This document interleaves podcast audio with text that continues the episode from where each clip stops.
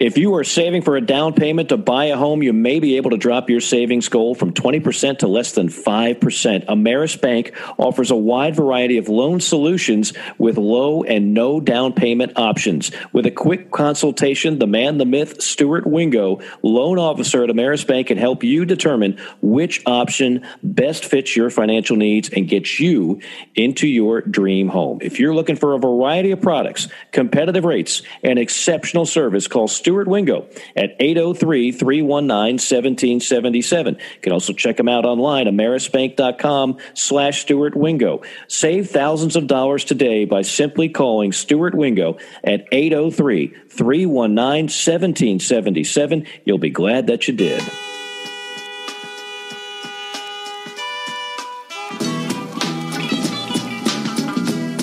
And now for an inside look at college sports with the men in the know, JC and Morgan. Here's Mike Morgan and JC Shurburtt. Welcome, everybody. It is another JC and Morgan podcast. You've been wanting it, you've been clamoring for it, much like an expanded playoff.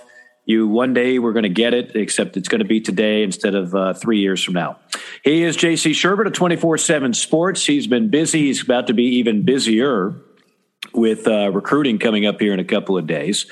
Uh, I am Mike Morgan, been busy in a different way, just uh, calling games, calling games, football, basketball. Got a bowl game in a few days, the Cure Bowl, Coastal Carolina, America's team, the Mullets versus whatever Northern Illinois is, the MAC champions, uh, as well as uh, some NFL on Sunday, and then uh, always staying busy on the musical front and making differences in the lives of many children is uh, Michael Haney.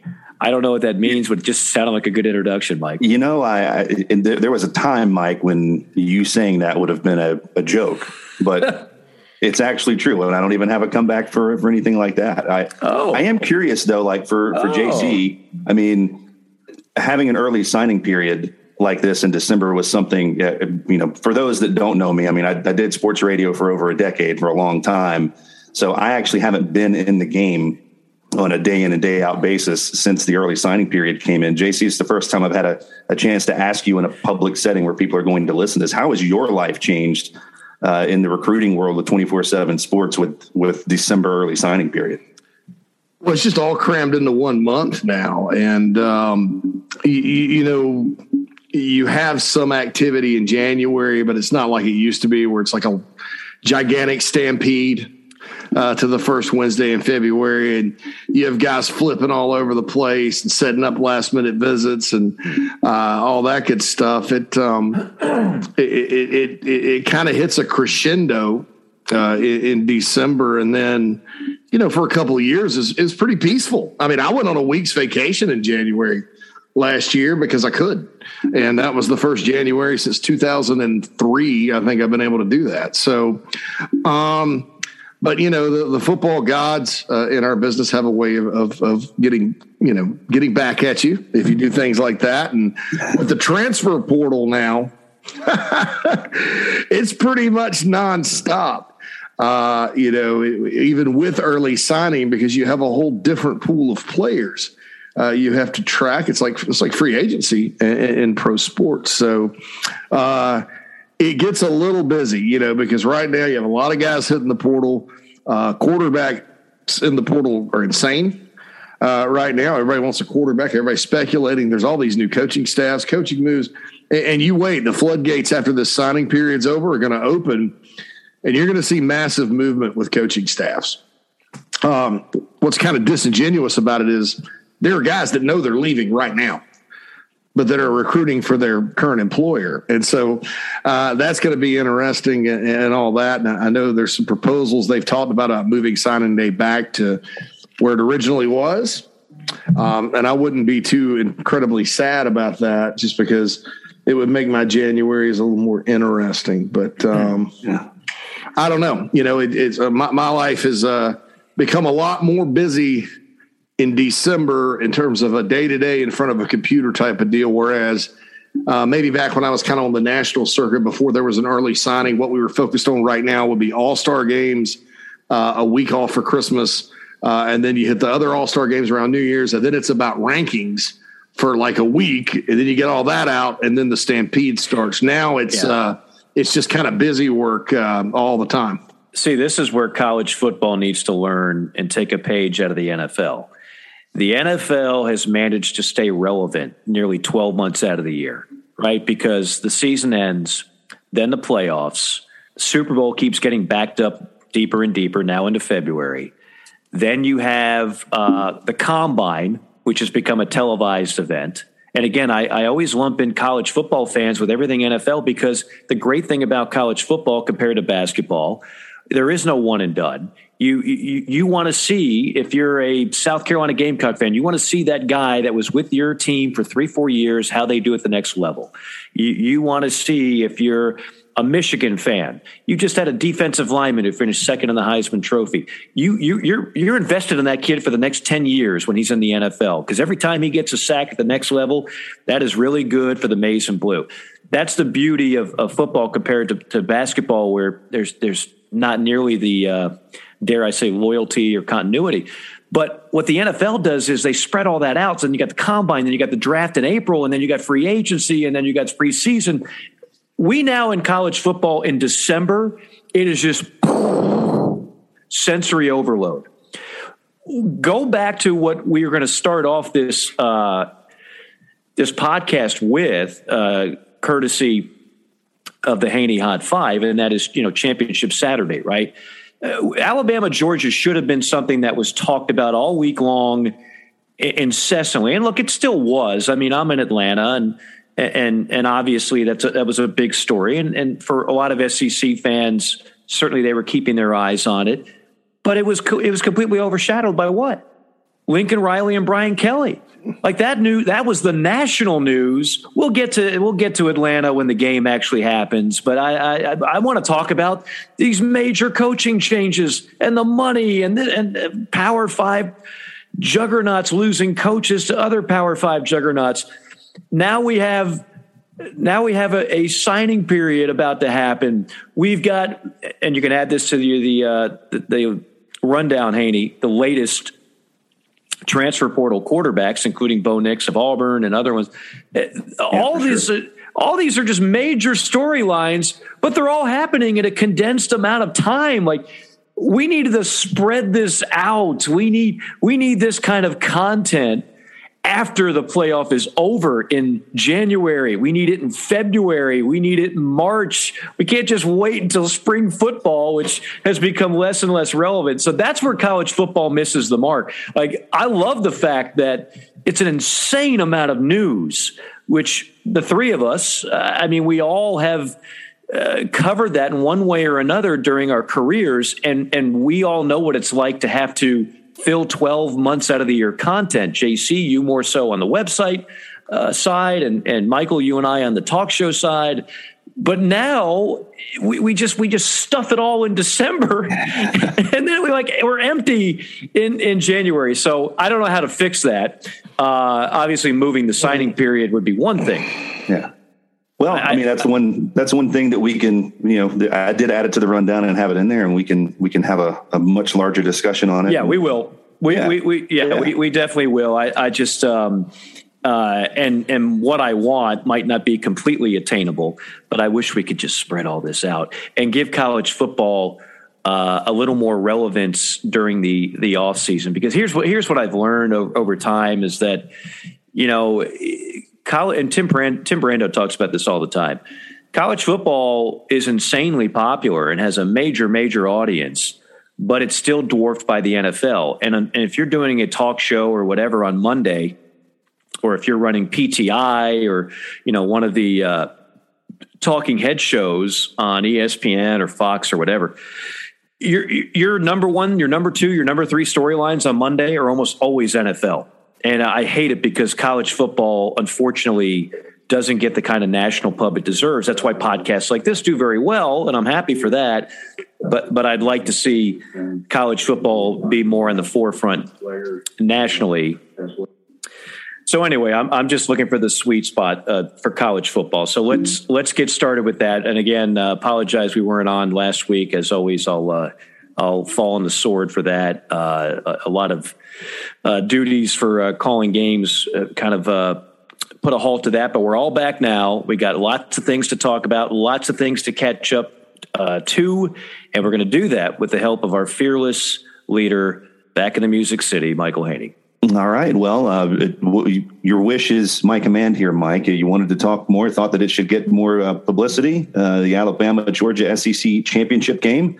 Uh, you guys had a lot of thoughts heading into that, um, but really, the the uh, status quo stayed stayed true. Alabama just did what they always do and they dominated in a big game in a big moment and solidified their place in the college football playoff. Your your thoughts and feelings on Nick Saban just doing what Nick Saban does and uh, pushing one of his assistants, his former assistants, back down and saying, "Hey, you still got a few more tricks to learn there, Kirby."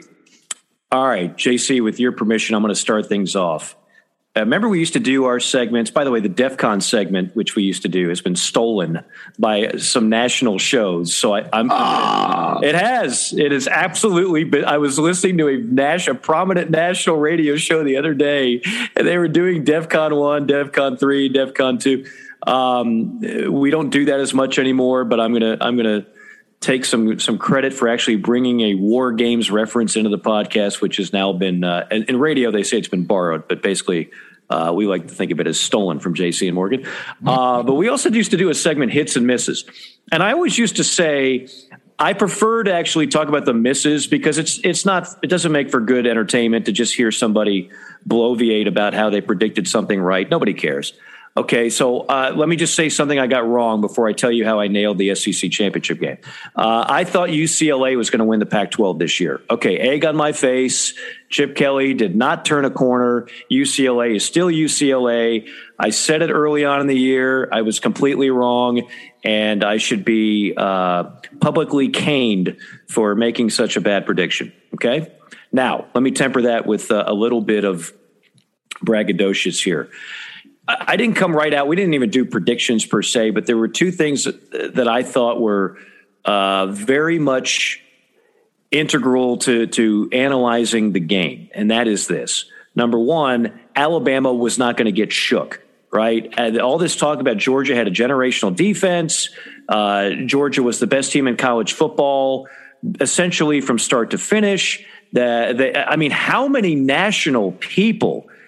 Forget about a six and a half point spread. There's like, you can find YouTube clips of all these people that said, Alabama doesn't have a chance. It's not going to be close. You know who you are. It's okay. Predictions can be wrong, but holy smokes, I'm sitting here like, do you guys know what you're saying? Alabama was not going to be in awe of anything.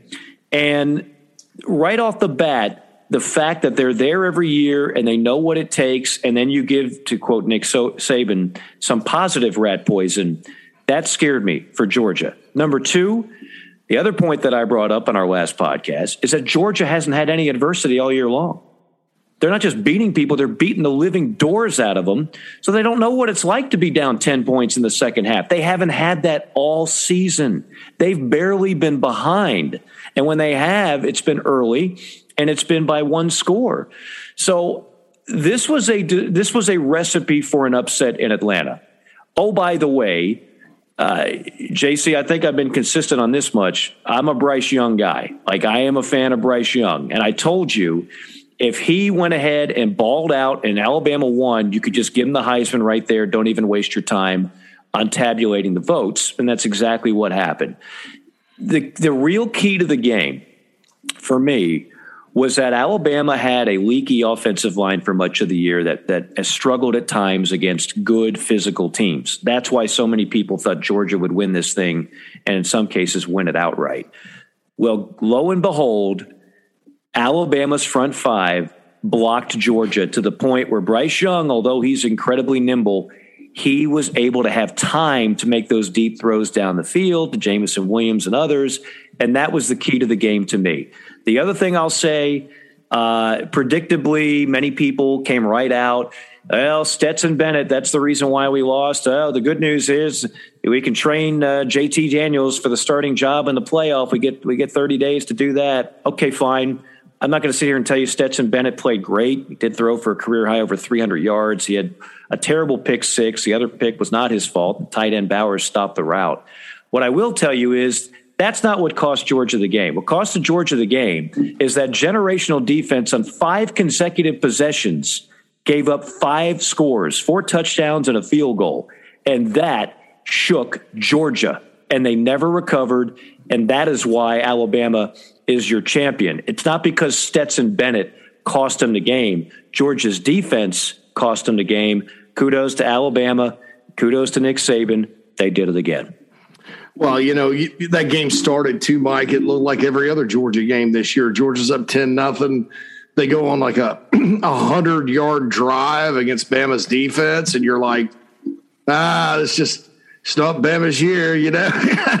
uh, and then the thing it changed, and uh, it, it, a lot of times this year, Mike, when we've watched Georgia play, I talk about their defense getting into rhythm, and I felt like it was very important for Bama's offense to get Georgia out of rhythm on defense. It sounds strange to say that about a defensive unit because most of the time you think about rhythm, you think about offense, but it's it, that that defense got into a rhythm this year and played. Uh, it, was, it, was, like a it was like a symphony of destruction, if you will.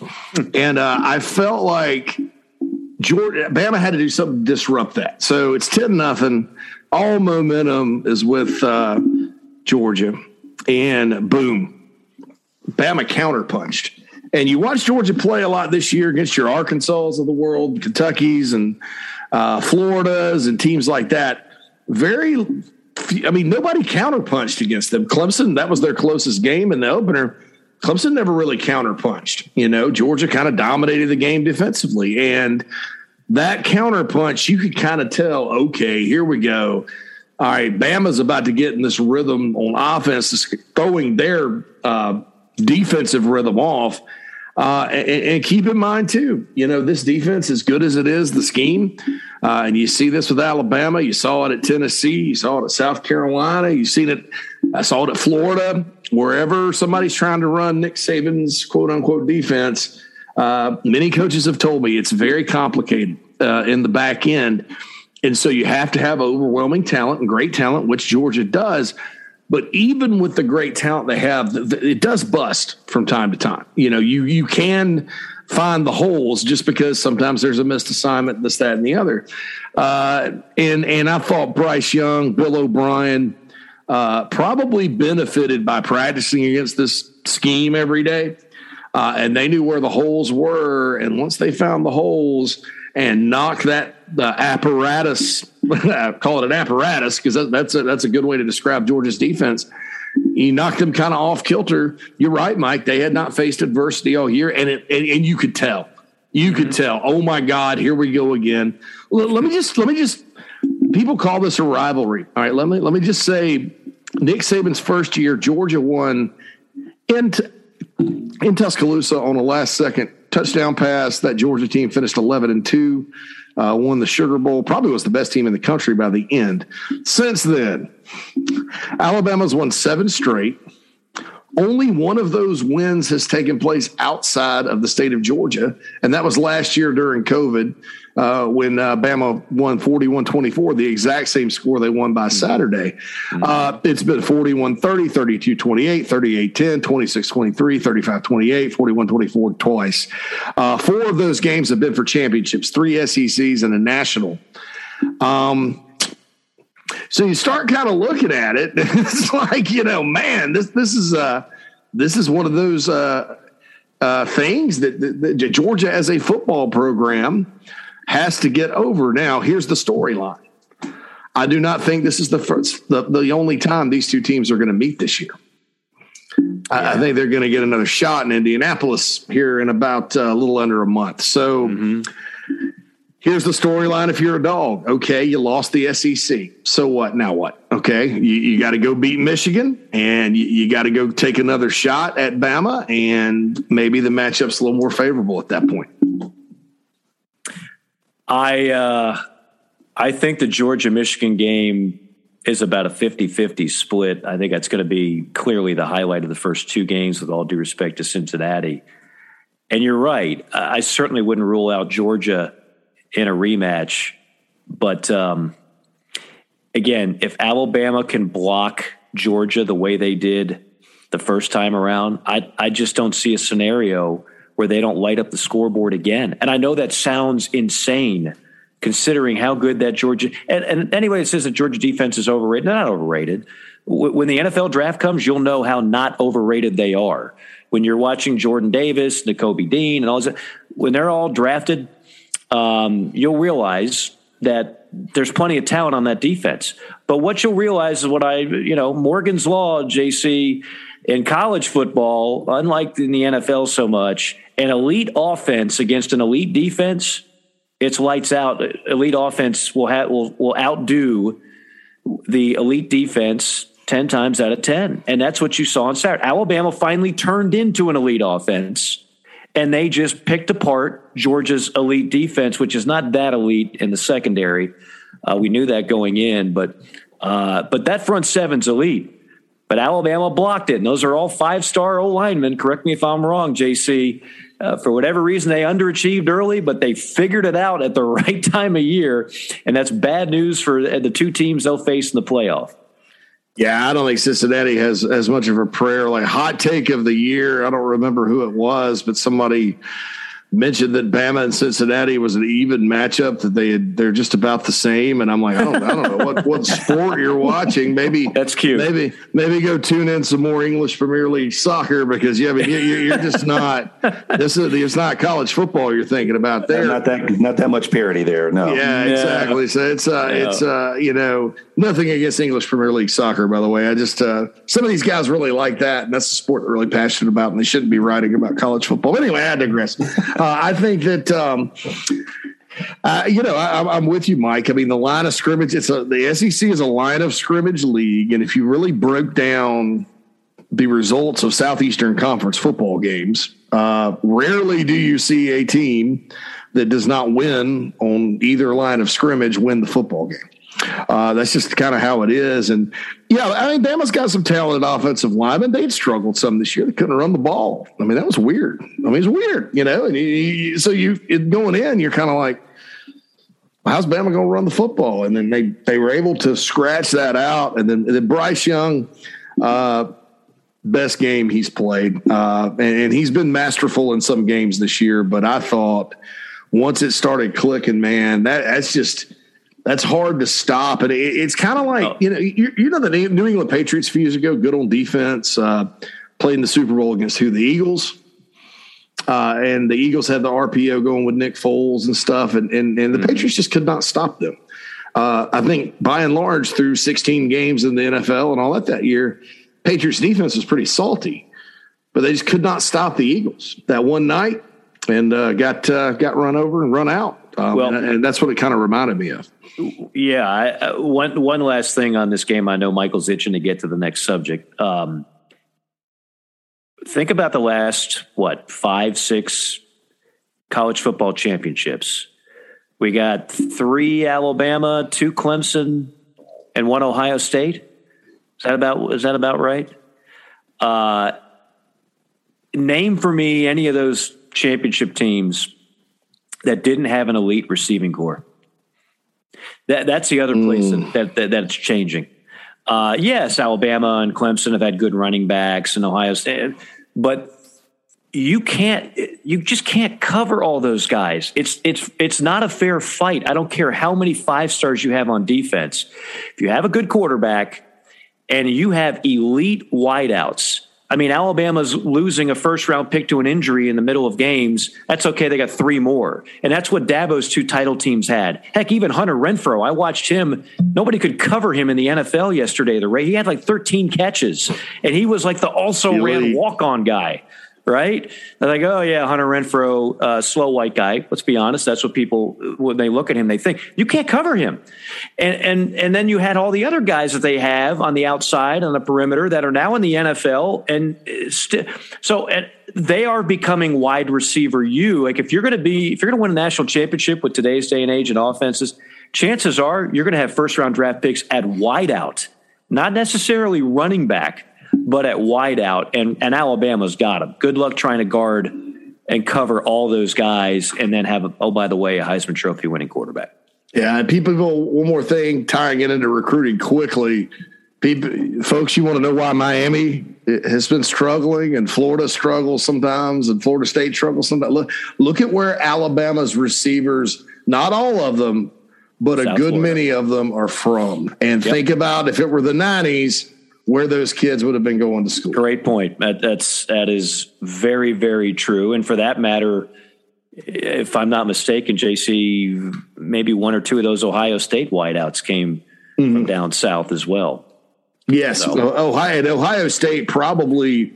If I were ranking them in college football, I, I, think Ohio State's receivers are actually better than Alabama's this year. They just didn't have, um, you know, they probably just didn't have the supporting cast or Nick Saban or however you want to put it. But I, I, I did think, uh, uh, I, did think from watching watching them this year that uh, Ohio State's uh, group was impressive. But you're right. Even LSU in 2019, Mike, when they broke free that was the other one. I, think well, about those receiving. oh my goodness! So Ja'Marr Chase, yeah, who's caught two more touchdowns for the Bengals yesterday, and uh, uh, uh, the guy for the Vikings uh, name just eluded me. Jefferson.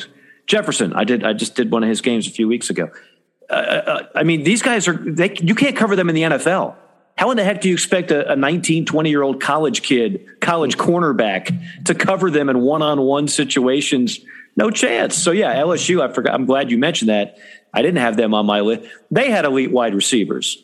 I mean, their number three guy is going to be a first round draft. Like that's that to me really separates some of the really good college programs to the ones that are bringing home championship hardware. They have elite first round draft pick wide receivers on offense, and if you can flood them on each side defense can't match up. I don't care how good they are. Michael, that was way too long an answer. Please continue. well, there's a few different directions that we could go after that to, to tie it in, but I, I, think I want to try and piggyback off of the last thing that you're talking about and elite wide receivers and, and where they came from and how they've been able to, to build up. Um, we've spent so much time since I have joined the show discussing the coaching carousel, but there was none more uh, I guess, messy in public than what we saw last week with Mario Cristobal leaving Oregon to go to Miami, who is now hoping to use his recruiting abilities to keep a lot of those uh, elite wide receivers uh, back in the, the Sunshine State and, and, down in South Florida. So, gentlemen, uh, just overall thoughts uh, on how Manny Diaz was treated uh, on his way out. I know there's no honor among thieves. It seems in the way that the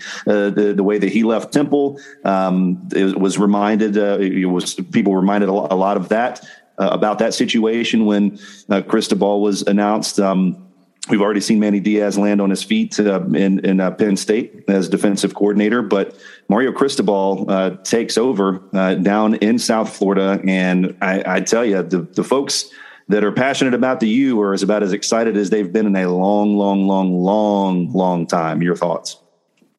JC, why don't you take that one first? Uh, as another caged animal hire, I mean, uh, Mike and I have sat here, we've discussed the U a lot on this podcast, and we've talked about the commitment financially that that institution has not made to keeping up with the Joneses. We just talked about uh, Alabama, and if you look at their, you know, Jerry Jeudy, Calvin Ridley, Amari Cooper, all South Florida kids, all stud receivers, all to Alabama, uh, and it's hard. It, it ends up being hard to recruit when you don't put on a uh, a face that shows you're committed uh, to winning at the highest level. Now, uh, I think they got sick of these mediocre hires. I never thought Manny Diaz needed that job. Uh, never thought he was all that good. Uh, I thought thought they maybe owned to something with Mark Richt, and then uh, the bottom kind of fell out, and Richt had to retire. And you know, Al Golden was a was a mess. Uh, Randy Shannon was a little bit better than a mess, and then Larry Coker won a national championship and became a mess. And, and you can't you can't just keep kind of recycling the old way. Uh, sometimes you got to go new, and, and if you can get a guy that's sort of new school, but who also has deep ties to your institution and understands uh, you know what it takes to not only win at the highest level, but to win there at the highest level. Uh, that's a guy you got to go get. Unfortunately, I see many times that guy that's just sitting out there in a comfortable situation, and there's no way he's leaving. You know, unless you just pony up. And boy, did they ever! I mean, I, I never thought I'd see Miami fork out that much money. Uh, they promised him the biggest salary pool for staff members in the in the in the Atlantic Coast Conference, which means uh, more budget than Clemson. Um, they got Clemson's athletic director Dan Radakovich, and Mike, you know him, and uh, yeah, I think we all know D Rad, and we know he's a guy that's going to go in there and uh, get things done. Um, and, and, they hired Mario, which is the guy they, you know, when you when you sat there and thought, who is the caged animal hire for Miami? It's Mario Cristobal. It always has been, uh, and with the Manny Diaz thing, they took the, you know, Mario Cristobal wanted the job then, guys but they hey, we're to pay it. You know, we're to take the we're to take the easy way out and hire Manny, a Florida State guy. So he said, "Oh well, that went over." Um, you know, I, I, I felt bad the way it was handled. It was kind of amateur hour, you know, in terms of uh, how it was handled publicly. But you, you have to people have to understand too. You, you have a school president down there that doesn't really even care about athletics. He's on the record as saying that, or he or she I can't remember if it was a he or she, but the the, the president. It's a long time she. If yeah, if, if, yeah. Uh, Shalala's still in charge there, right? Nah, it's it's a new one. Shalala oh, she's gone. Gone. Yeah. okay. New, I think it's a guy now. It is. Okay. Sorry, Miami fans. I should have looked that up, but. uh well, don't, pres- don't feel bad. I thought it was still Shalala's. the president's been on record as saying, "Hey, I'm not really like a, an athletics person, but you know, one thing they did do well. So you had him and some other people trying to figure it out. Some things were going to leak. I mean, you, didn't have a savvy AD in there doing anything because uh, they actually hired Cristobal before they hired Radakovich. Um, there's just a lot going on, but you know, sometimes athletic programs like save universities academically. Sometimes it works in the opposite direction. And here's my understanding as to what happened. In addition to some very famous people who love Miami donating more money, uh, I guess they invested in some sort of hospital or something down there. Yeah, created it, Miami Health or something. And uh, it's it's the Miami's U Health system, which made more than four hundred million dollars in profit last year.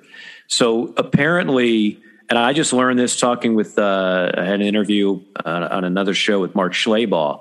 I had no idea because you mentioned caged animal syndrome. And, and look, they've wanted to win at Miami for a while. They just haven't had the money. And, you know, Luther Campbell of Two Live Crew only writes so big a check. So apparently, Miami's administration had been unwilling to allocate funds to the athletic department instead leaving it to cover all the expenses of its own. But the success of Miami's U Health system, again, made over 400 million in profits last year, uh, has become now part of the cash coffers for athletics. Because you think about it, they they threw eight million dollars at Cristobal. Uh, they got nine million dollars. Uh, I'm sorry, eight million dollars to buy out Manny Diaz. Nine million dollars to buy out uh, Cristobal at Oregon. And then that's not even including all the coaches. And oh, by the way, you just poached an AD from a, a prominent Clemson program. This is the kind of money the other Miami leadership has never had to spend. So it's not just that they were thinking about, you know, small fish or small game hunting.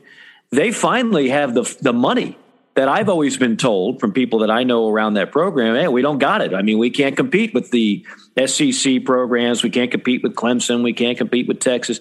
All of a sudden, they're dipping into, of all things, the healthcare funds to uh, to get back into big time college football. Yeah, and, and look, that's uh, that's fine. you know, some because it works both ways sometimes, and having a great football program at Miami will help uh, also bring money in. Um, you know, you sort of worried about them. You know, you, you're worried will they ever get back? And because uh, it, it is unique, it's not a uh, big state school that has thousands of alums and and and, and gets eighty thousand. It, it's kind of Miami, you know, it's its own thing. And so, you know, I was happy to see that. Um, uh, I can't believe we're sitting here with like three different uh, uh, caged animal hires though uh, this offseason. So that's uh, that's kind of different. And guys, it's uh, it's President Julio Frenk uh, is now the president Julio. at the University Julio of, of, Miami. And and to your point about the the money, guys, I. I, uh, I did see an article leading up to the Cristobal hire um, that, that quoted him uh, back in the day of, of saying, I mean, it's no secret that Miami's facilities are, are crap. I mean, I, I had a personal experience going there. I had a, a, one of my best friends work, worked in the sports information department at Miami under Larry Coker, and I went to go visit, and I said, "Wait a second, this is the place."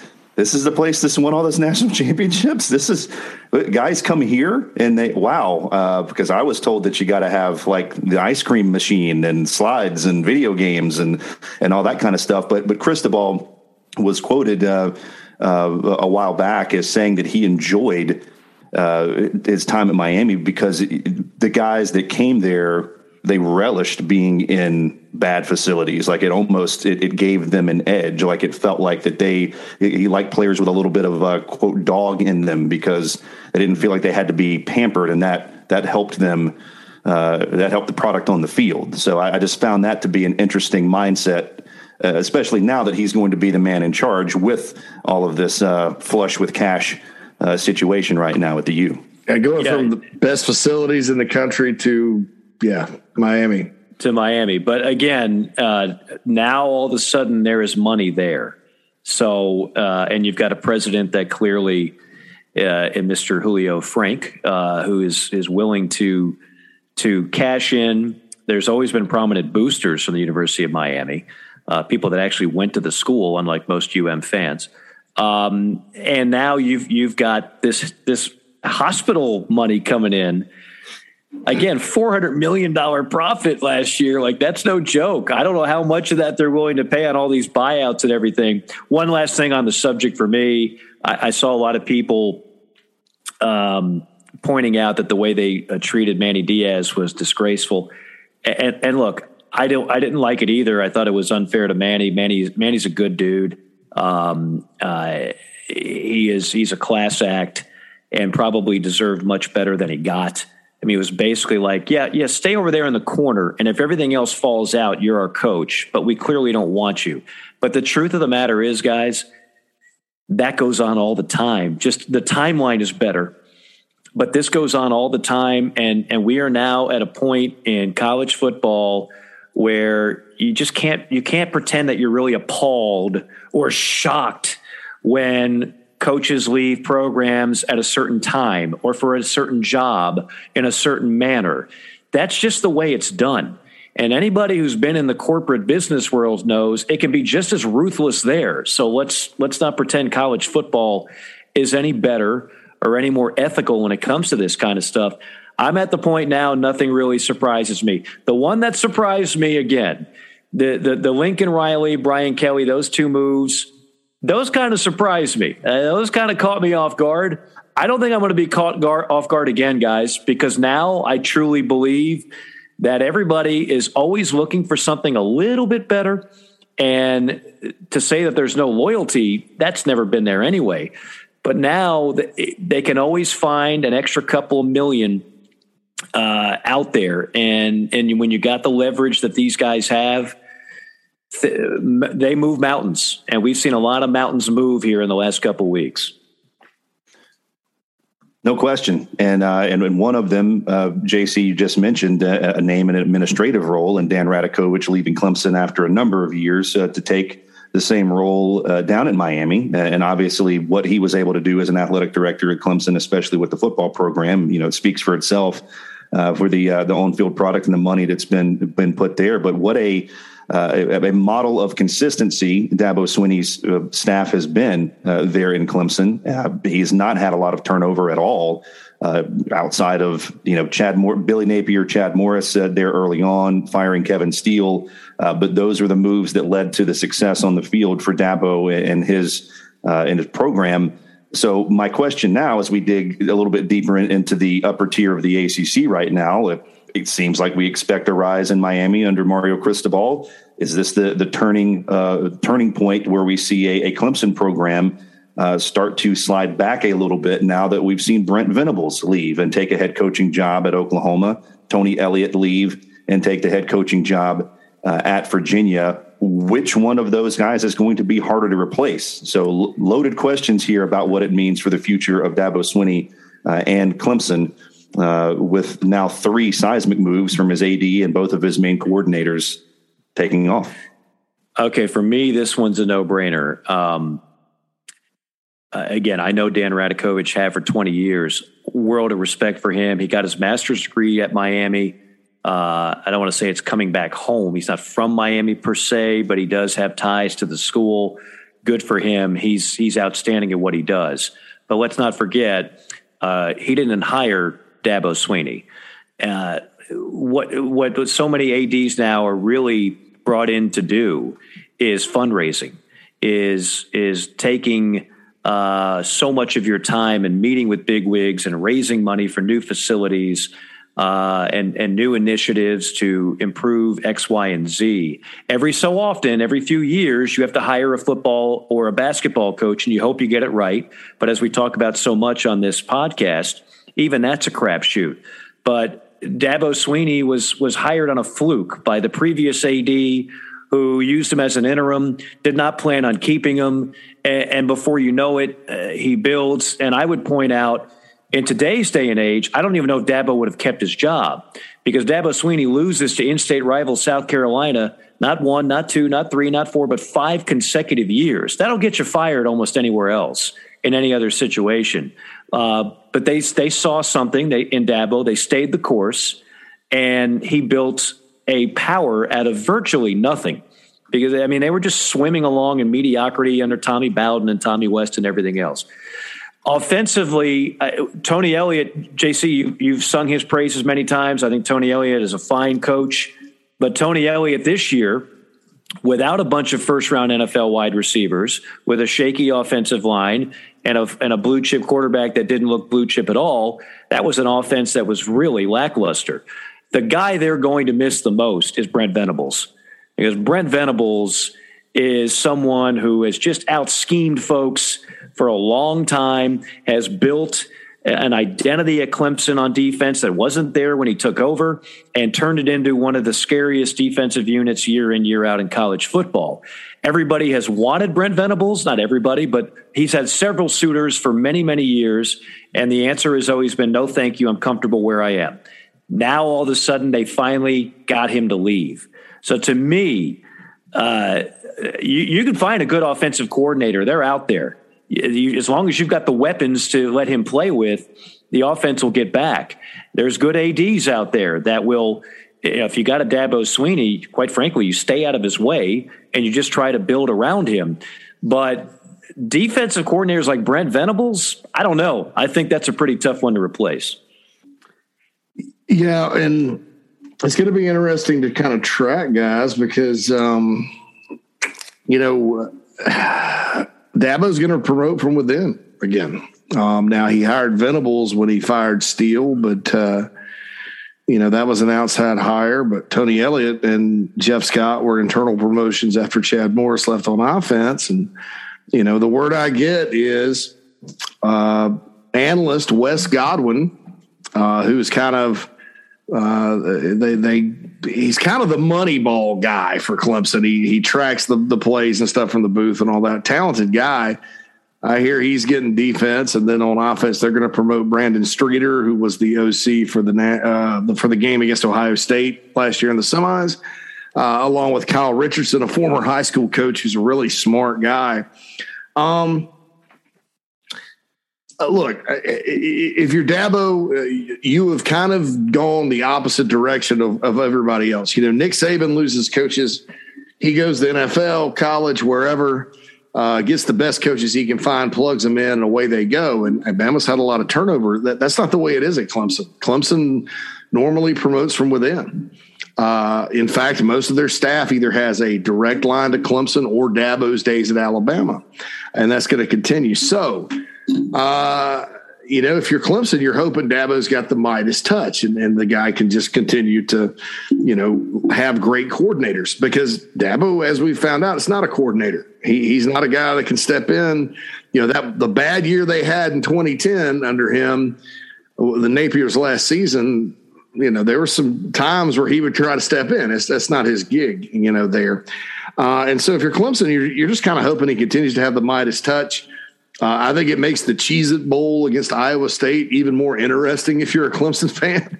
Uh, and, and, then, you know, they've lost some commitments in recruiting. you know, they've been very hesitant to hit the portal.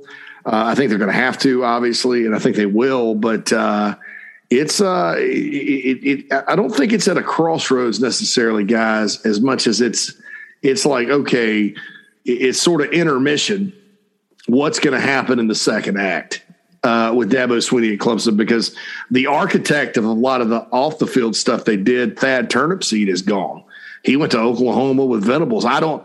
Everybody kind of thinks that's a huge loss because he's very instrumental in building, but but that thing's built. Okay, he, he's kind of the foreman and got the construction done, and now he's going to go help Oklahoma do it. So I don't necessarily see how you know that's a big loss. I, I agree with Mike. Uh, depending on how the offense pans out, because they're, they're going to keep running the same system. Uh, but if you notice Brent Venables coaching uh, he's a he's a motivator.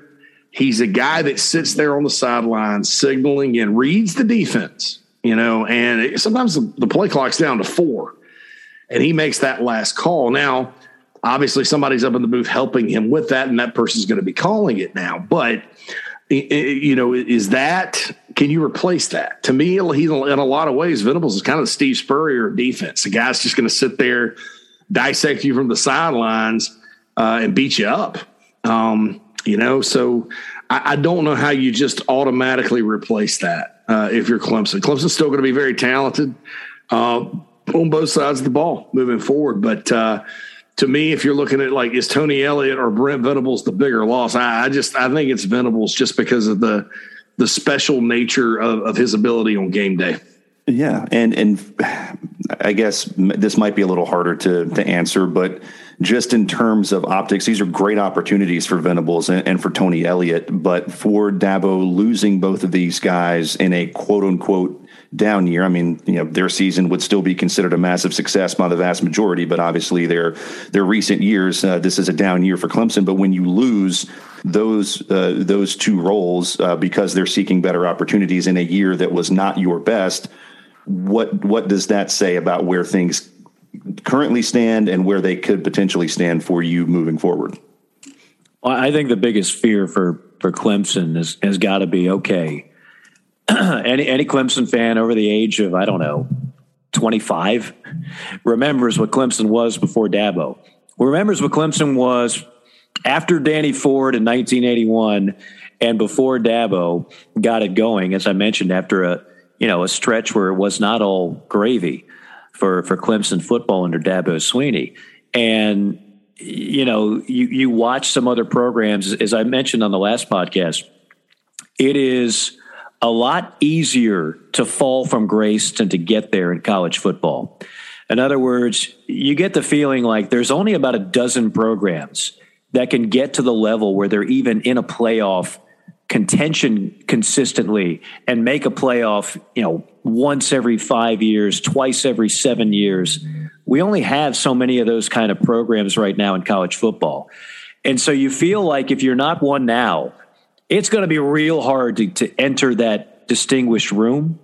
But it's not that hard to use a uh, slide analogy, since Clemson's famous for having one, to, to slide down the ladder and fall from grace because we've seen Texas do it. Uh, you know, we've seen Florida do it. We've seen Florida State do it. We've seen Miami do it. We've seen Southern Cal do it.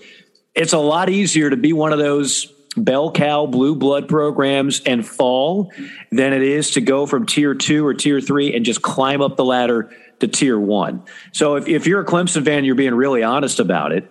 I'm sure that has to go through your mind like, okay, a couple things are happening here. Uh, we, first, we had a down year. Second, uh, we're finally watching the mass exodus of staff people like happens at every other program. But most of them are not Alabama Nick Saban, like JC pointed out. And it's just like, oh, that's okay. We'll just, we'll go ahead and we'll crap out another one. And, and, and just, before you know it, there's another blue chip coordinator and then he'll get a job and so on and so forth. That doesn't, that's not reality for everybody else. And then, you know, the, the other thing is that I've always said this. I never thought the Dabo rumor, rumors to Alabama were nearly as legitimate uh, as Dabo to the NFL. And as we watch Urban Meyer continue to just completely fall into his own uh, tornado of of problems created by himself. Oh, there's that's not the way elite coaches and successful people look at things like, well, Urban's failing, so therefore I shouldn't try it. No, no, no, no, no. You got egos out here. They look at it the way the way uh, Jimmy Johnson looked at it. Yeah, the others failed, but I'm going to make it. I'm not going to be Urban Meyer. I'm not going to be Steve Spurrier. I'm going to do what Jimmy Johnson did and win two Super Bowls. And Dabo's taken a lot of crap, quite frankly, the last couple of years. Uh, there are national media members, JC, I've, I've, said this before. I'm convinced that don't like Dabo as a person. Uh, maybe they don't his overall viewpoint on things. If we learned nothing from the pandemic, uh, a lot of national media writers in college football are lead with their political uh, basis more than they really have a passion for writing about college football, and that uh, that reflects their opinion on virtually every person in the sport. Uh, so Dabo rubs a lot of people the wrong way in that respect. Dabo can rub uh, people the wrong way in other respects, and sometimes people just get impatient uh, even in his own fan base, where it's like, well, yeah, we expect to be in the playoff every year. What the hell is this? Mm. So, uh, so that's out there too. Like all of a sudden, you're starting to hear more and more. Like I wouldn't. I, I listen to a lot of NFL experts, not just college football. That wouldn't be surprised if if he was the next college football coach to throw his hat in the ring. A lot of people thought it was going to be Lincoln Riley. Well, obviously Lincoln's not going anywhere. Uh, so if if you're a Clemson fan and you're being honest about everything, yeah, there's just be a little bit of concern because you don't want to fall off that pedestal.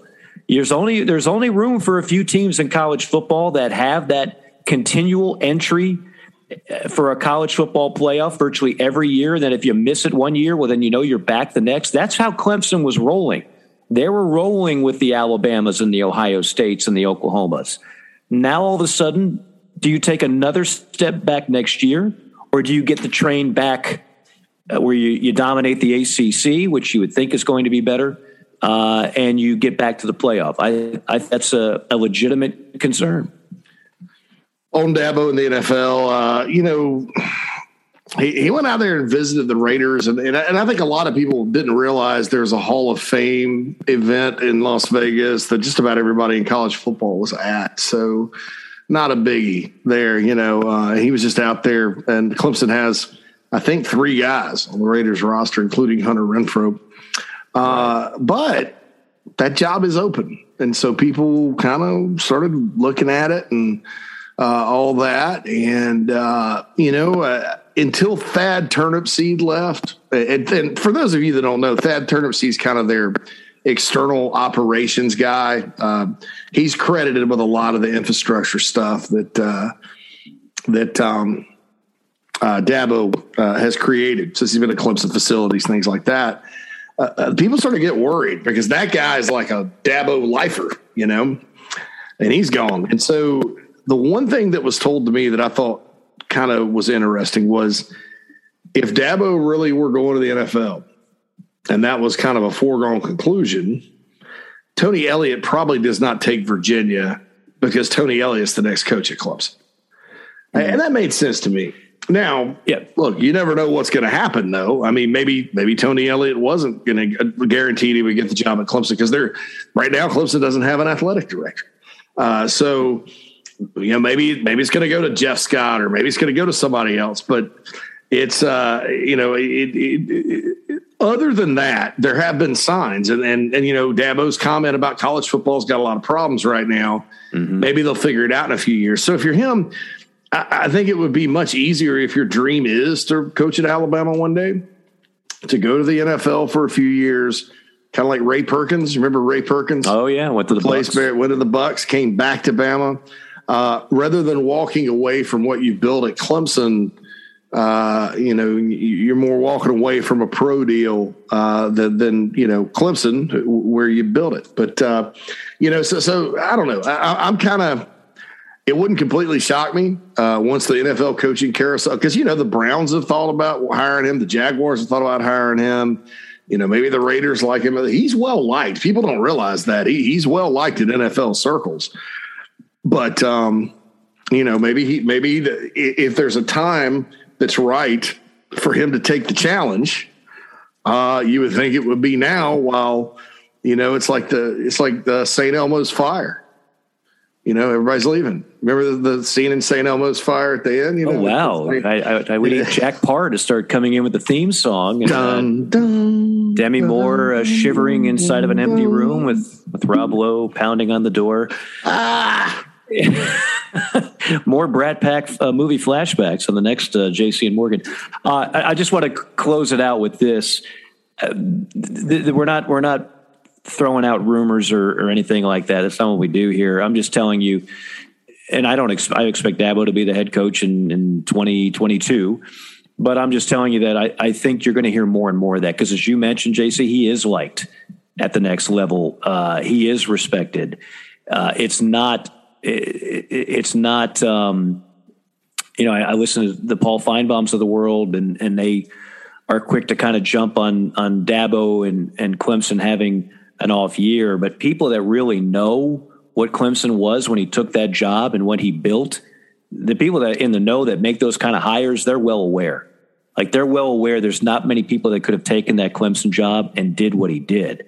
So he, I'm, I'm not saying he's unhappy. I'm not saying I'm just, he could be the happiest guy in the world. A lot of guys have been happy where they are. And then all of a sudden somebody comes with a, a BBD, a bigger, better deal.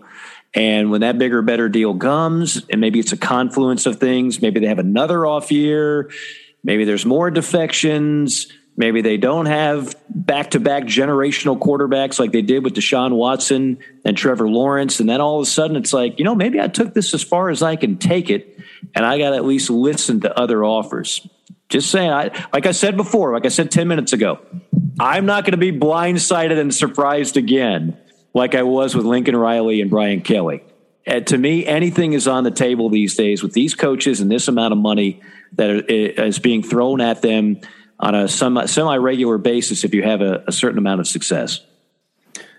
Yeah, and Mike, honestly, I think for the first time in a while, well, for really for the first time ever, honestly, in college football, and maybe one of the problems that Dabo Swinney uh, had mentioned about uh, one of the problems with college football right now is uh, the transfer portal. Players have now uh, the ability to come and go as they please, and it's sort of Pandora's box, gentlemen. We we don't really know. It's it's there. It's it's available for the players. I think it's a great thing in concept for the players. But Mike, as you mentioned at the beginning of this, everything's kind of crammed into once. Your head head is spinning uh, when it comes to transfer portal news. As you mentioned, uh, JC, it's it's not just that you're following recruiting now. There's a whole other pool of, of players, like guys that that you had followed in their high school careers. Now you you got to follow them through their college career and see where they're going to end up as well. But uh, the transfer portal news is is coming in hot and fast. Uh, I mean, just just the latest. I mean, Southern Cal's quarterback is in the transfer portal. Bo Nix from Auburn is going. To tank Bigsby, big time running back wow. recruit, is now leaving uh, Auburn. I have, a, I have, a thought on that one, by the way. But, but go ahead. But just but just gentlemen in. Uh, in the grand scheme of things, uh, my personal feeling is, of course, I want players to be able to have the ability, like coaches do, to if they want to make a move and find the right situation, they have the autonomy and the ability to go and do that and to find a situation that's going to be right for them. But like anything, too much of something can be a bad thing. So, where do we start to find the balance? And was it such a big thing to give players their right that now we're looking at how do we put this genie back in the bottle? Like, do you do you even bring in a, a level of uh, of well, let's just say a, a, transfer period where you've got a you've got a, like the signing period. You've got a two month window right now where if you want to leave, you can leave, and after that, you can't. To where it's not just you know you wake up in the morning at 3 a.m. to go get a glass of water, and suddenly, whoa, some former five star decides he's going to go somewhere else. This is crazy. Yeah.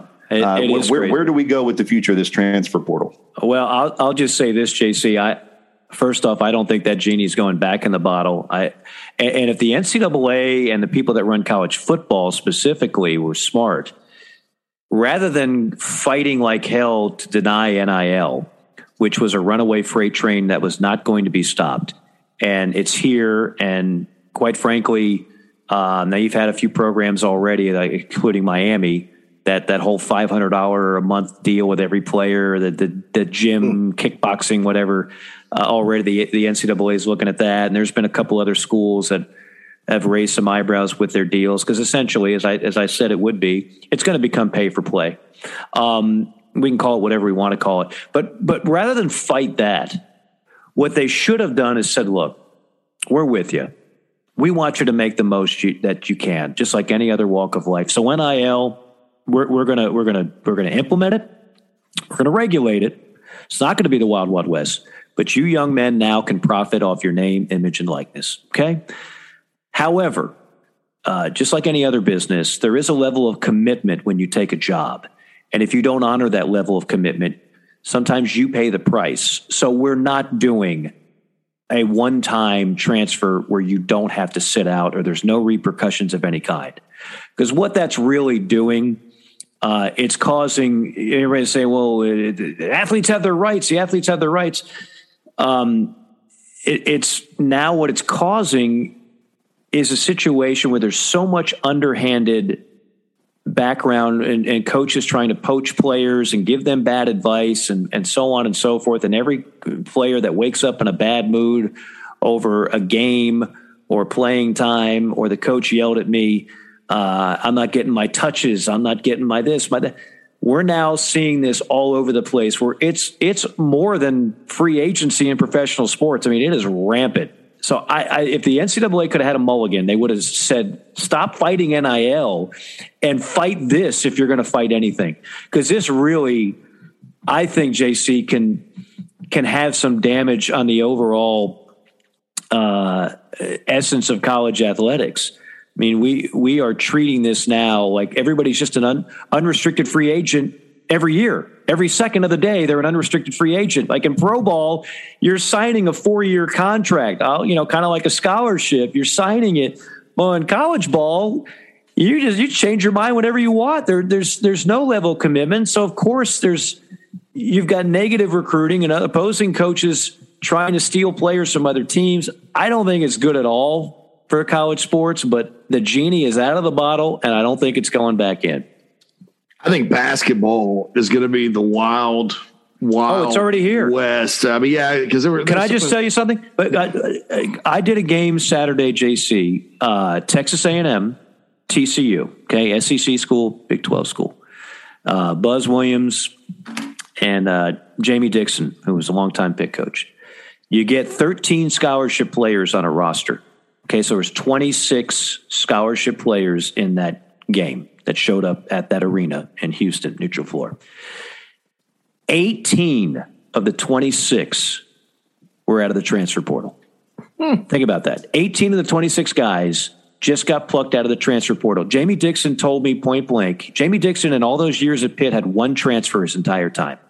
He believes, he believed that what you do is you recruit kids, you develop a foundation, you groom them, you develop them, you turn them into a, to, to better players, and you develop a program. He says you can't win anymore doing that. You now have to constantly recruit other coaches' players if you're going to survive in college basketball. And I think that's where we are in college football. I you know, basketball definitely. F- football. Here, here's what's going to be interesting because in football the numbers are bigger, right? And mm-hmm. I think with quarterbacks, you can go ahead, Mike, and, and you love quarterbacks. I love quarterbacks. I think they're so critically important. Um, I think it's going to be just like college basketball. You're, you're going to see a guy starting for one team and things are going well, and then they fall apart and maybe get beat out or have an injury, and then somebody takes their place and they get Wally pipped and they're somewhere else the next year. I mean, Bo Nix, Mr. Auburn, you know, from the time that kid started as a true freshman against Oregon, I was like, it's Patrick Nix's son. Okay. I mean, mm. the all time Auburn great. He's he's out now, you know. So I uh I think with quarterbacks it's that way. I, I think with some other positions. Um the numbers you look at the portal last year, and, and I was told this by a coach, so uh, somebody can correct my math um, 20% of the, the player football players in the portal stayed on the level they were at or went up a level. Okay. Uh, and then 70% ended up having to drop down a level, and then 10% did not get picked up at all. Yeah. So 80% of the football players in the portal have to either drop down to group of five, F, FCS, or whatever, uh, or they don't get any other opportunity. Uh, mm-hmm. Uh, and I think as we collect data on this, if it continues to trend in that direction, it's going to kind of be funny because some of the people that were clamoring, you know, the uh, college football players are exploited crowd, uh, and they're crowd clamoring for everything because they, they and, and they don't they don't really think about they don't they don't really care about the sport. It's just about you know p- uh, pushing their agenda. I mean, there are people that support stuff like this that do care about the sport, but by and large, a lot of the media members that were really militant about this uh, well, why can't they do this? Well, why can't they do that? Well, um, you know, because uh, you know, here's what's going to happen, and, and and it's actually going to come back and blow up in the face of the players because we were at a point in college football where, you know, you didn't really run guys off anymore. Uh, all right. scholarships were guaranteed four years at most schools in the Power Five. Uh, you know, they kind of shut all that down, and so it was a really good deal for the players. I mean, you know, even if you're not that good you uh, you end up um, you end up staying on scholarship and getting an education. Well, now because in the interest of you know uh, not being exploited, whatever that means, uh, there's going to be guys that just make horrible decisions uh, and end up blowing an opportunity not only on the football field uh, but uh, in their lives. And so uh, it's going to be interesting to see once we get data on that. Um, yeah, if, if, players become more reluctant. Um, I'm an, I'm also interested in seeing like you know double transfers because in basketball that happens a lot. But uh, I, I, I, think that you know right now it, it's sort of one of those things where you know, everything's just sort of up in the air. And if you're a coach, you, you got to be sitting there wondering, man, like, look, I'm getting, you know, his coaches are getting fired so quickly too. You're like, I'm going to have to build the program year to year now. You know, you, there, there's no let's sign two, three good recruiting classes and redshirt everybody. And then by the time they're seniors, man, we can contend. Uh, there's none of that anymore. I mean, because you're, you're just constantly dealing with uh, transition and attrition and all that good stuff. Michael Haney. All right. I didn't. I thought you might have had something else to add to that, Mike. I feel like time is is uh, you know time is the essence, the essence and I, right now. Yeah. I didn't want to. I didn't want to take it too much farther. Well, I, I understand that, and um, it is fascinating to think about where this is all going to lead, and uh, and just how the game is going to evolve uh, with all of these uh, things in place. And you know, again, curious to see how it all uh, plans out um, or plays out. But uh, one thing that I was very disappointed about in terms of the future of the game itself, uh, even though I know eventually we will get there, in my opinion. Uh, but we did have the the playoff committee uh, speak um, this past weekend thought that we might get uh, some actual news that hey guess what? We're going to move to a 12 team playoff and it's going to be happening in 2023 uh, so next year is going to be the last year that we're going to be debating about that number five team.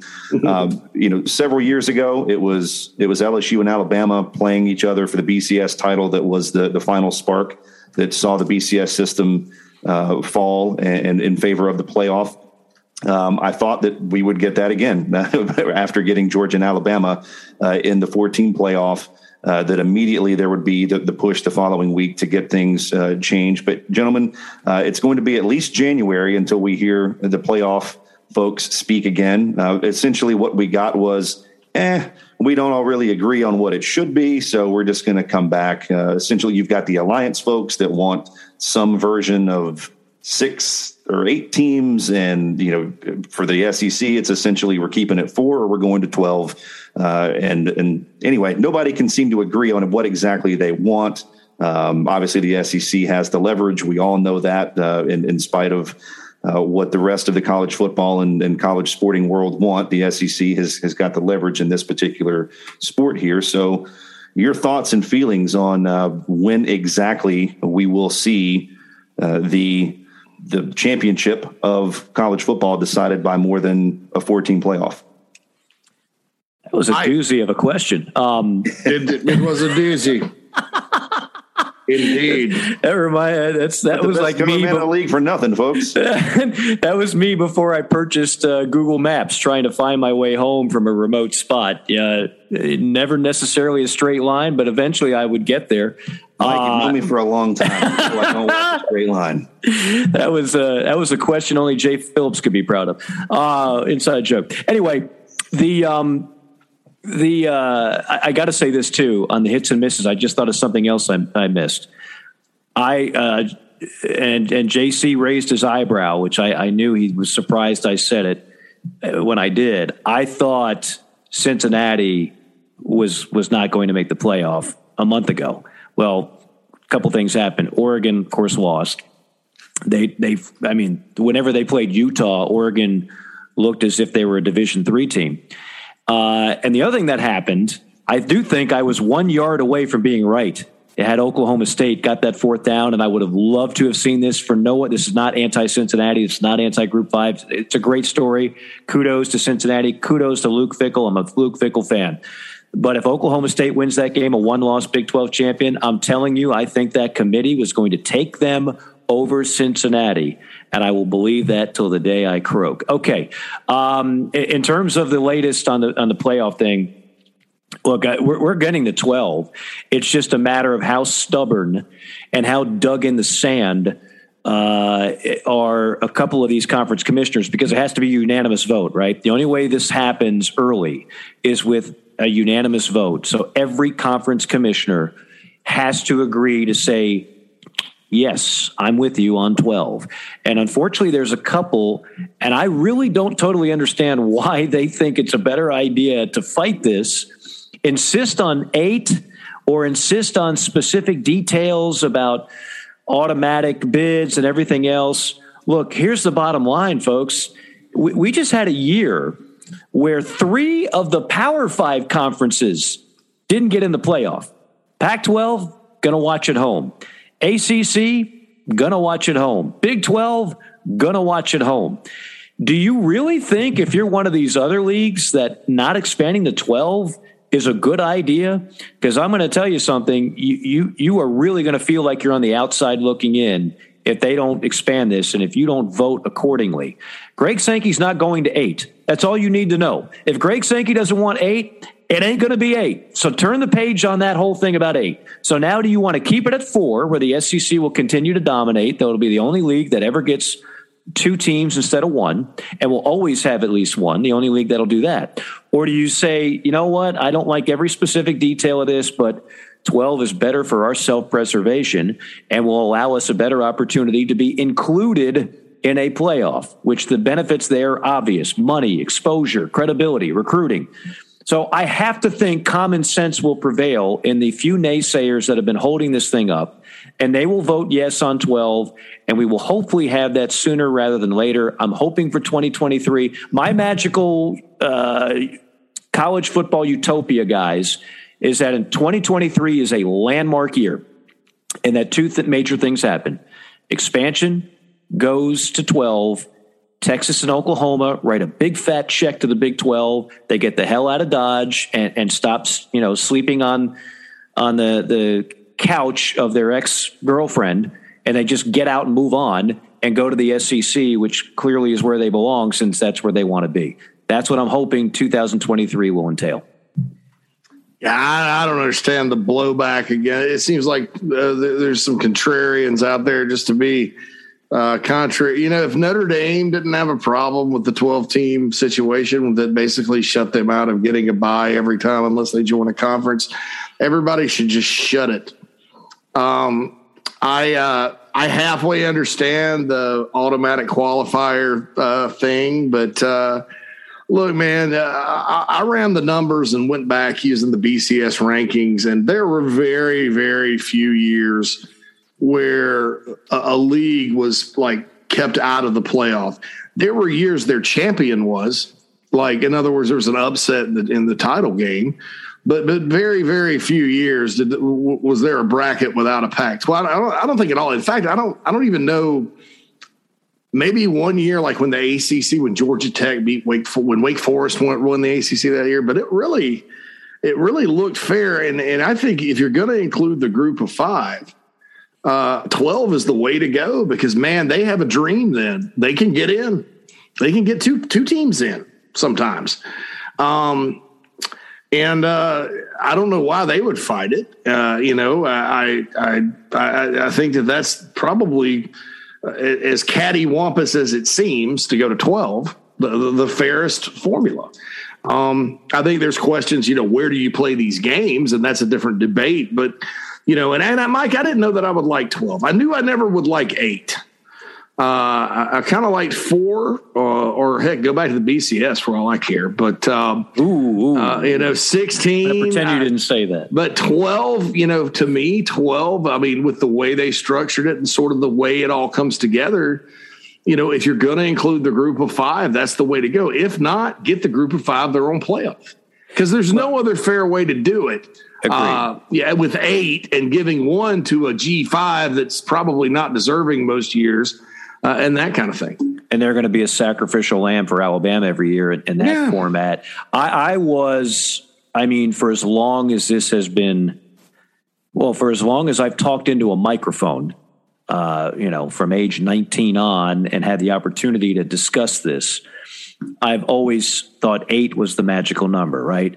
So when I started hearing rumblings of 12, I was like, what do we need 12 for? Just, just eight, eight, eight, eight, eight, eight, eight.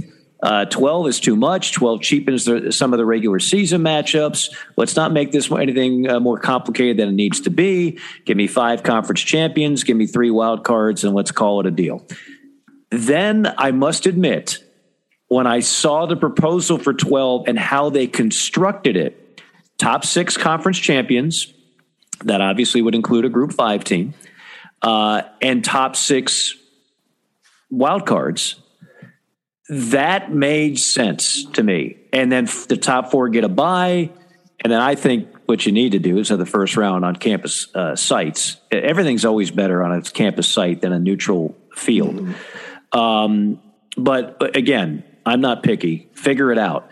But yeah, I, I, I, was never a 12 guy until I, I saw the what they came up with, and I was like, this is the smartest thing we've seen come out of these people in a long time, right? Like usually I have very low expectations on something like this, but this actually made a lot of sense to me.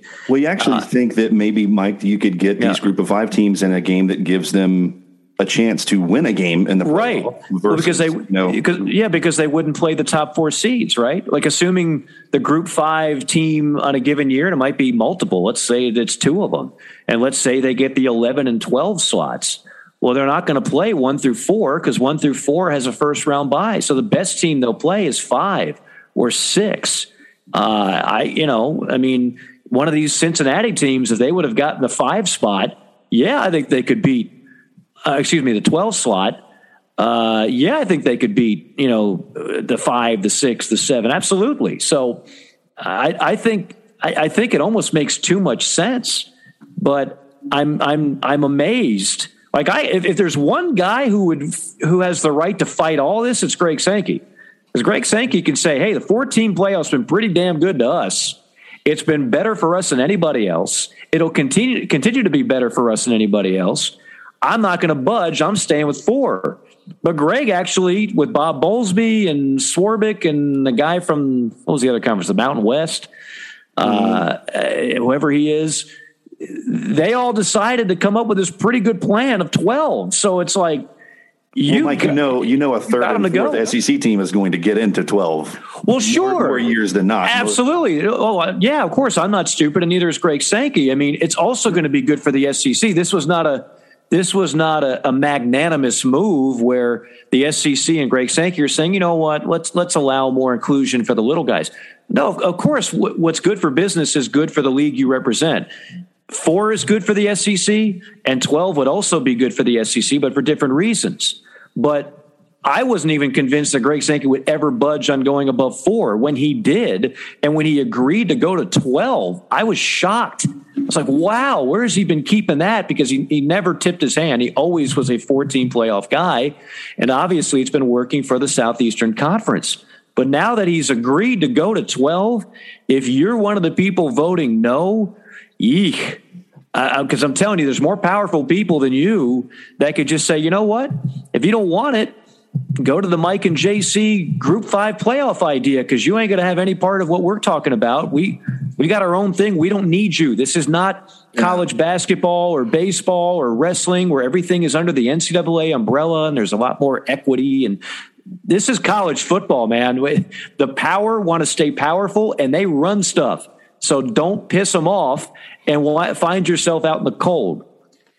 I agree. I mean, look, group of five, look, I thought the 12 team playoff was overly generous to the group of five because there are some years where they would have had two teams in the playoff instead of uh, this year where you're right, Mike, had Baylor not stopped uh, Oklahoma State, the, the Pokes are getting in over, over Cincinnati, no question. So, look, man, I, I, I don't I don't understand the angst and consternation over the 12 team deal. I thought that was like the, the most inclusive model again, I was like you. I was like, 12? Wait, what? You know, but then I started reading it and I was like, you know what? Uh, man, that could work, you know? And then so I don't understand people fight back. And these, the people that complain about the SEC having too many teams in the playoff, look, I would rather have to, I would rather make Alabama, uh, you know, uh, win three games, four games than, than two. Uh, you talk about your Clemsons of the world when they're rolling. You make Clemson go through three, four games after playing in the ACC all year.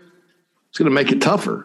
Uh, so your Big Tens, uh, you know, they're going to be a little more battle tested sometimes, and so there's nothing that says they can't get out there and, and get things done. I think it helps the Pac-12 uh, in terms of pair. Yeah, yes, they, they like, need to be relevant again because they knock each other off all the time, and then you, there's no room in a 14 playoff. But in a 12, heck yeah, and then yeah. those teams are battle tested. So, um, you know, you, you, know, you tell me Pitt would beat Utah or Utah would beat Pitt. I, I think Utah would beat the snot out of Pitt. To be honest, right? I now. do too. But uh, so yeah, I'm, I'm with you. I think 12 is the good number. That's the good stuff.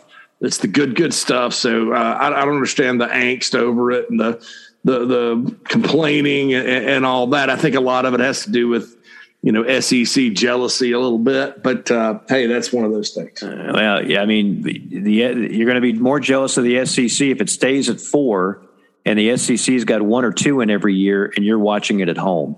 Uh, the final thought on this is that if you take everybody's self interest out of it, I do think uh, the 12 team playoff is better than the bowl system we have now. I mean, what is going to highlight the stories of most of these bowl games? So I, will give you just a quick insight into my world. Friday, I'm going to Orlando. I'm doing the the Cure Bowl. It's the seventh annual. It's Coastal Carolina, kind of the media darlings of a year ago. Chanticleers taking on the MAC champion Northern Illinois. Huskies. Now, you want to know how I'm starting off that broadcast on Friday? I'm going to say, compared to a lot of the other bowl games out there, we've got three things. We've got no coaches that have already found another job and have left. We've got no players who have opted out because they're preparing for the NFL draft and they just don't care about this game. And we have no lack of motivation for either team that wants to win this game because for them, it does mean everything.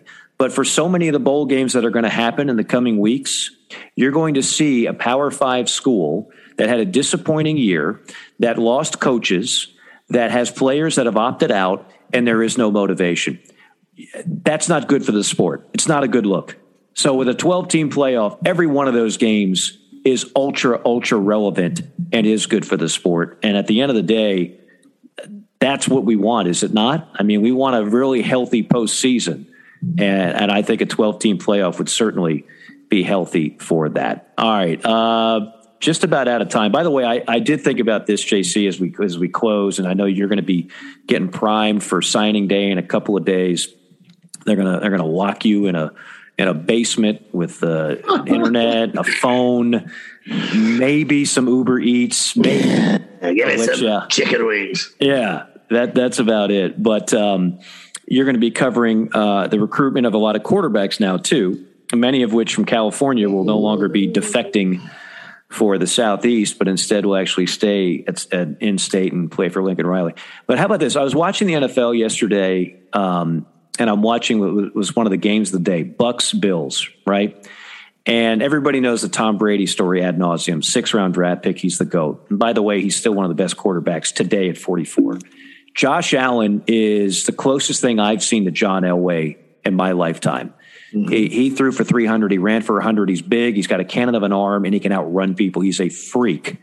Uh, and and then you take a look at, for my money, the the other guy that's in that uh, elite group of quarterbacks is uh, again no controversy here, Aaron Rodgers. And I started thinking, for guys like you that that have to cover this, Aaron Rodgers overlooked out of Chico, California, had to go to JUCO before he wound up at Cal. Uh, Tom Brady overlooked sixth round draft pick, too too slow, to this, to that. Uh, not good enough to be a, a, player at the next level. And then I thought of um, Josh Allen, Wyoming. Wyoming. Dude. And even though he went in the first round, I, I heard a lot of people that don't want to admit who they are that basically told you that's a mistake if you take that kid. He hadn't played anybody and his his final year, he wasn't terribly good. So those are the three best, with all due respect to Lamar Jackson, who's actually got to do something in the playoffs before I'm really ready to crown him as a top five quarterback. Those to me are the top three quarterbacks in the sport. And they all were kind of overlooked throughout parts of their career. So that's just a little food for thought during a recruiting week. Look at yeah, and, and, quarterback is is hit or miss, guys. For every Justin Fields and Trevor Lawrence and Deshaun Watson and even Patrick Mahomes, you know, there's a Baker Mayfield, uh, there's a Kyle Trask, there's a Zach Wilson. Uh, none of those guys were, were Trey Lance. You know, none of those guys were highly recruited, and it, it's it's an interesting position uh, for a number of reasons. I I was lucky because uh, I worked with two guys, Charles Power and Jerry Hamilton, who are really daggum good at evaluating talent. That you know we did not embarrass ourselves with Mitch Trubisky nor Joe Burrow's rating when I was actually in the thick of the ratings game, just because they were Ohio kids.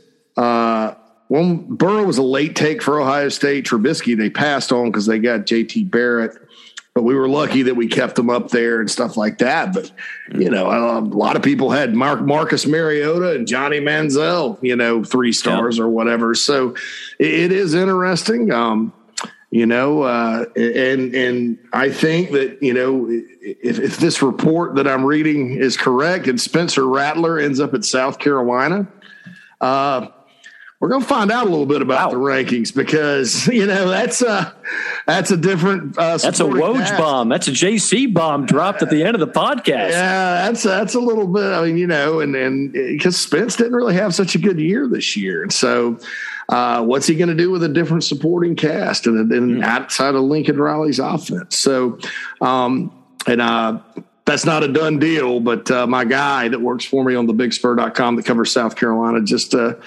pass that along. So, you know, we'll see uh, see what happens there. But uh, Shane Beamer doing some work there in Columbia. But uh, Michael, you got a you got a bomb you want to drop here in the closing seconds of the podcast?